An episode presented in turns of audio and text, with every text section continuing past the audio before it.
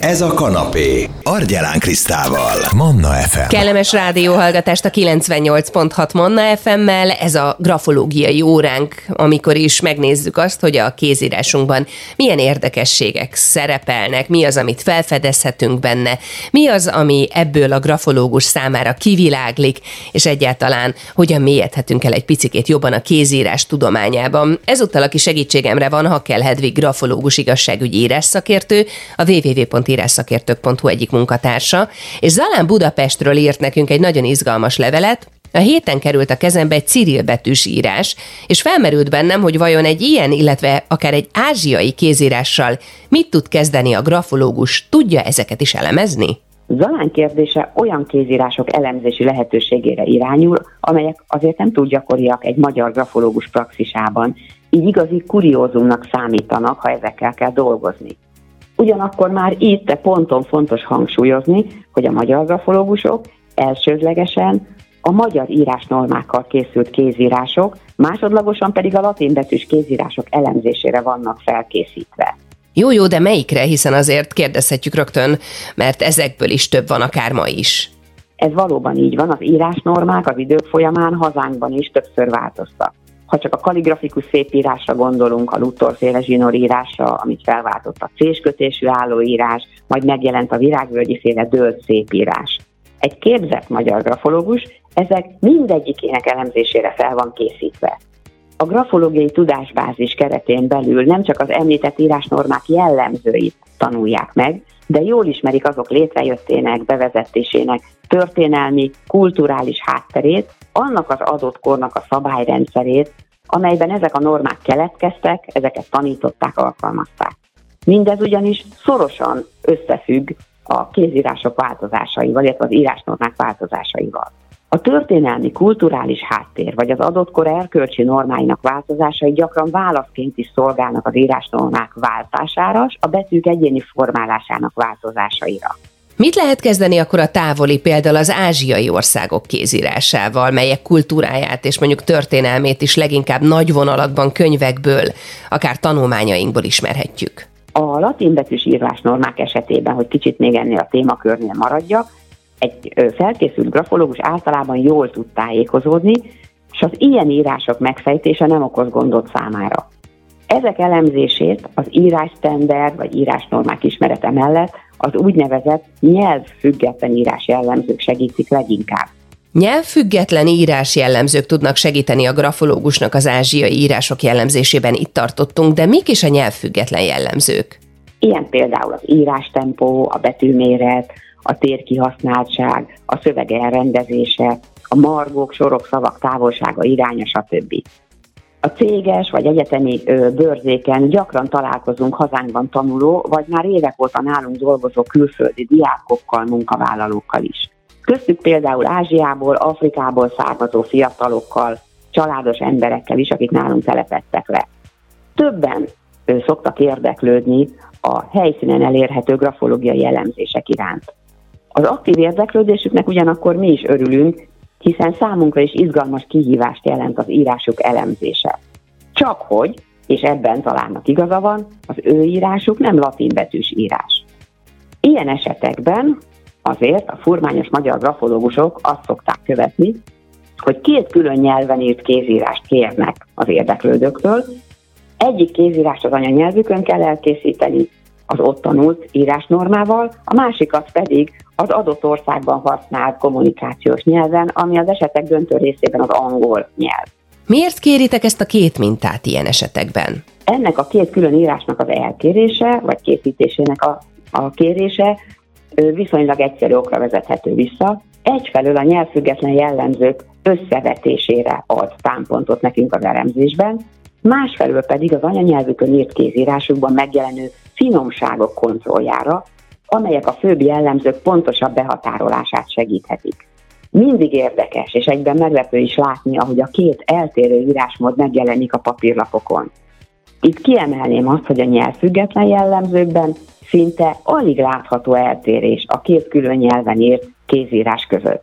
Ott tartottunk, hogy két külön nyelven írt mintát kértek be ilyen szituációkban, és a nyelvfüggetlen jellemzők nagyon hasonlóak lesznek. Ezt hogyan kell érteni? Úgy kell ezt elképzelni, mint a pszichológiából közismert hat alapérzelmet, ugye a dű, a meglepetés, az öröm, szomorúság, undor, félelem, amelyet bármely ember bárhol a világon képes a másik arcáról felismerni és beazonosítani.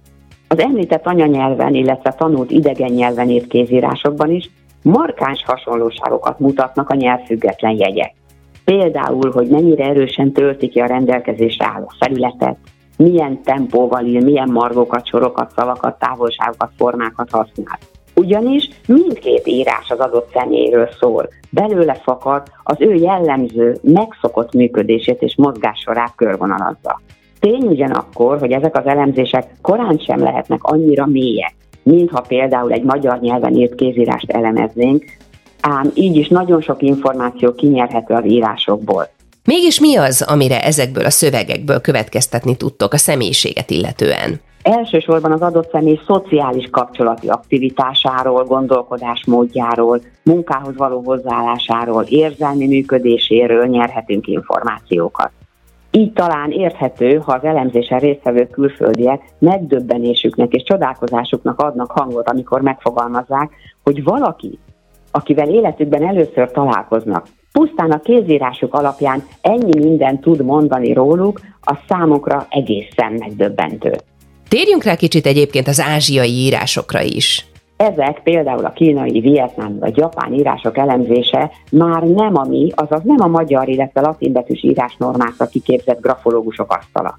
Részben a már említett történelmi, kulturális háttér nagyvonalú ismerete, vagy hát inkább nevezük hiányosnak, részben pedig a teljesen eltérő karakterkészlet miatt.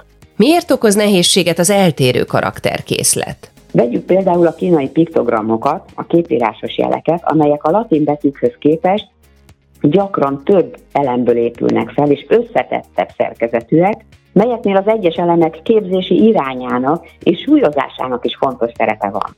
A kínai írás szabályos négyzeteket kitöltő jelekből áll, melyek képzési sorrendje is igen gyakran kötött. Ezáltal nagyon kevés teret ad az egyéniségnek. Elemzéséhez, ha ez egyáltalán lehetséges, mélységében kell ismerni a kínai gondolkodást, történelmet, hagyományokat, ahhoz, hogy valaki személyiségműködés oldaláról közelíthessen egy ilyen íráshoz. Összegzésül mit tudnál mondani Hédi a Manna hallgatóknak erről a mai témánkról, ami nagyon-nagyon izgalmas, ázsiai vagy éppen cirilbetűs kézírás elemzése? Én úgy gondolom, hogy európai szemmel a kínai írás kötött formája nem enged érdemi betekintést az őt megalkotó ember egyéniségébe. Úgy vélem, hogy az ázsiai kézírások elemzés szempontjából szinte megközelíthetetlenek egy európai grafológus számára. De egészen más a helyzet akkor, ha aláírások vizsgálatáról van szó. Miben más a helyzet, hogyha aláírásokat vizsgáltok? A kézeredet megállapítás készül az aláírás bármely nemzet vagy írás sztenderje alapján általában ritkán ütközik akadályba, mivel az minden ember csak rá jellemző sajátosságokkal bíró egyedi kézjegye, így teljesen mindegy, hogy milyen nyelven íródik. Ennek vizsgálata során nem a személyiség működés, hanem a kivitelező mozgás berögzült jellemzőinek vizsgálata adja a fő fókuszt, így az aláírások azonosításánál, kézeredet megállapításánál és ezen keresztül a személy azonosításánál ez kevésbé jelent problémát egy írásszakértő számára. Köszönöm szépen a beszélgetést, nagyon izgalmas volt ez is, Hakkel Hedvig grafológus igazságügyi írásszakértő. És Zalán kérdésére válaszoltunk, aki arra volt kíváncsi, egy cirilbetűs kézírás minta került a kezébe, és ebből jutott eszébe, hogy vajon ilyen vagy esetleg egy ázsiai kézírással mit tud kezdeni a grafológus, és akkor belementünk abba, hogy minden szövegben vannak nyelvfüggetlen írás jellemzők, amik tudnak segíteni, ez az írás tempó, betűméret, a térkihasználtság, a margók, a sorokszavak távolsága, iránya, hossza, ezek azok, amik mondjuk tudnak támpontul szolgálni a grafológus hallgatóknak, és azt is elmondta Hédi, hogy sokszor előfordult már különböző kitelepüléseken, hogy Magyarországon tanuló ázsiai fiataloknak a kézírását kellett megvizsgálni, és akkor ilyenkor az a gyakorlat, hogy kérnek egy anyanyelvi írást, illetve általában ugye angolul kommunikálnak itt Magyarországon az ilyen fiatalok, tanulók, tehát egy angolul készített kézírást is, és ebben vetik össze az írás jellemzőket, illetve a nyelvfüggetlen jellemzőket, és az derült ki, hogy a nyelvfüggetlen jellemzők azok meglepő hasonlóságot mutatnak a kézírásban, és hát azért egy-két dologra lehet következtetni ezekből az írás mintákból a személyiséget illetően is. Hogyha valaki szívesen visszahallgatná, ez a beszélgetésünk is a Manna FM podcast felületére felkerült, akár itunes akár Spotify-on lehet keresni. Manna, ez a kanapé, Argyelán Krisztával. FM.